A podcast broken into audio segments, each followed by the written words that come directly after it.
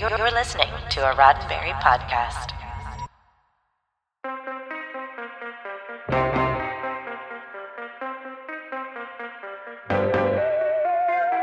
I'm Roberto Lewis, and this is your Sci Fi 5, five minutes of science fiction history for May 9th. In the 80s, killer robots were all the rage.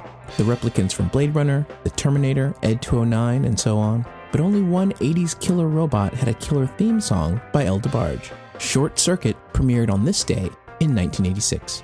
Short Circuit, as a mid 80s movie, takes place smack dab in the middle of the Cold War. To try to give the US the technological edge, the Nova Robotics Lab creates a batch of prototype military robots called SAINT, or Strategic Artificially Intelligent Nuclear Transport. Basically, cool little robots with tank treads for feet that can blow things up with lasers mounted to their backs. Fun fact the laser blast noise is actually the same noise as the Ghostbusters proton packs firing up. Anyway, while the robots are powered down, a storm hits, and the number 5 robot is struck by lightning through the power grid. The electric shock scrambles his circuits, and he becomes sentient. No longer wishing to be a weapon of war, number 5 escapes. He meets up with an animal caretaker, Stephanie, who, after the inevitable awkward meeting, helps number 5 learn about the world. Stephanie and number 5 team up with two Nova scientists, Newton Crosby and Ben Jabituya, who also wish to see the Saint robots used for peaceful purposes.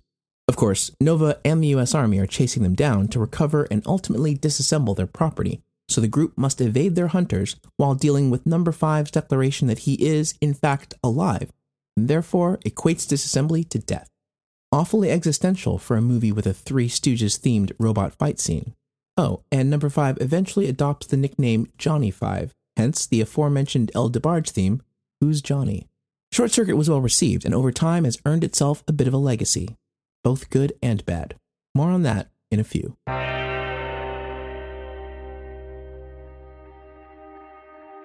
Hi, Dr. Phil Phlox here, also known as John Billingsley. I volunteer for the Hollywood Food Coalition. We serve terrific meals to the unhoused seven nights a week. We assist 100 nonprofits with their food needs. We work with community partners to address food insecurity in Southern California.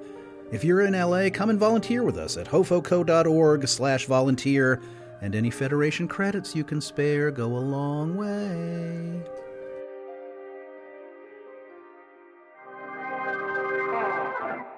First things first, we need to talk about the Indian elephant in the room.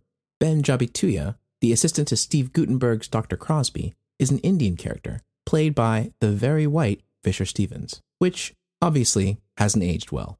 But the weird thing about it is it wasn't played for stereotype laughs, at least not in the Mickey Rooney, Mr. Yunioshi way.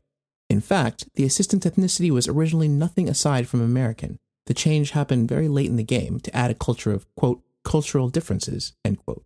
So it might have been not enough time, maybe they didn't want to fire Fisher Stevens again, since they had already fired and rehired him once, trying to replace him with Bronson Pinchot.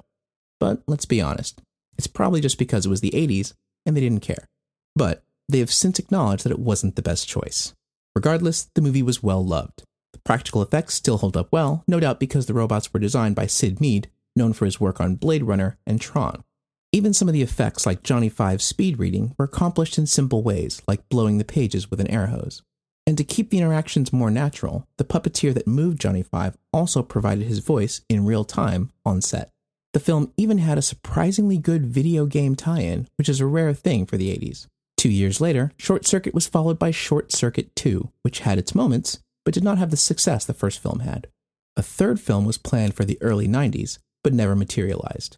But, as should come as no surprise these days, a Short Circuit remake is on the way.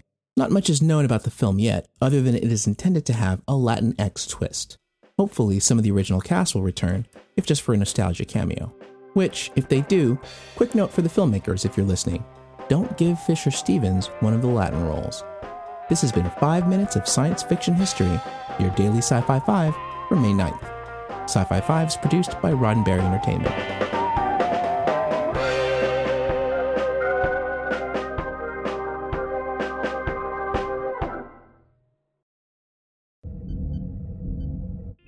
This is a Roddenberry podcast. For more great podcasts, visit podcast.roddenberry.com.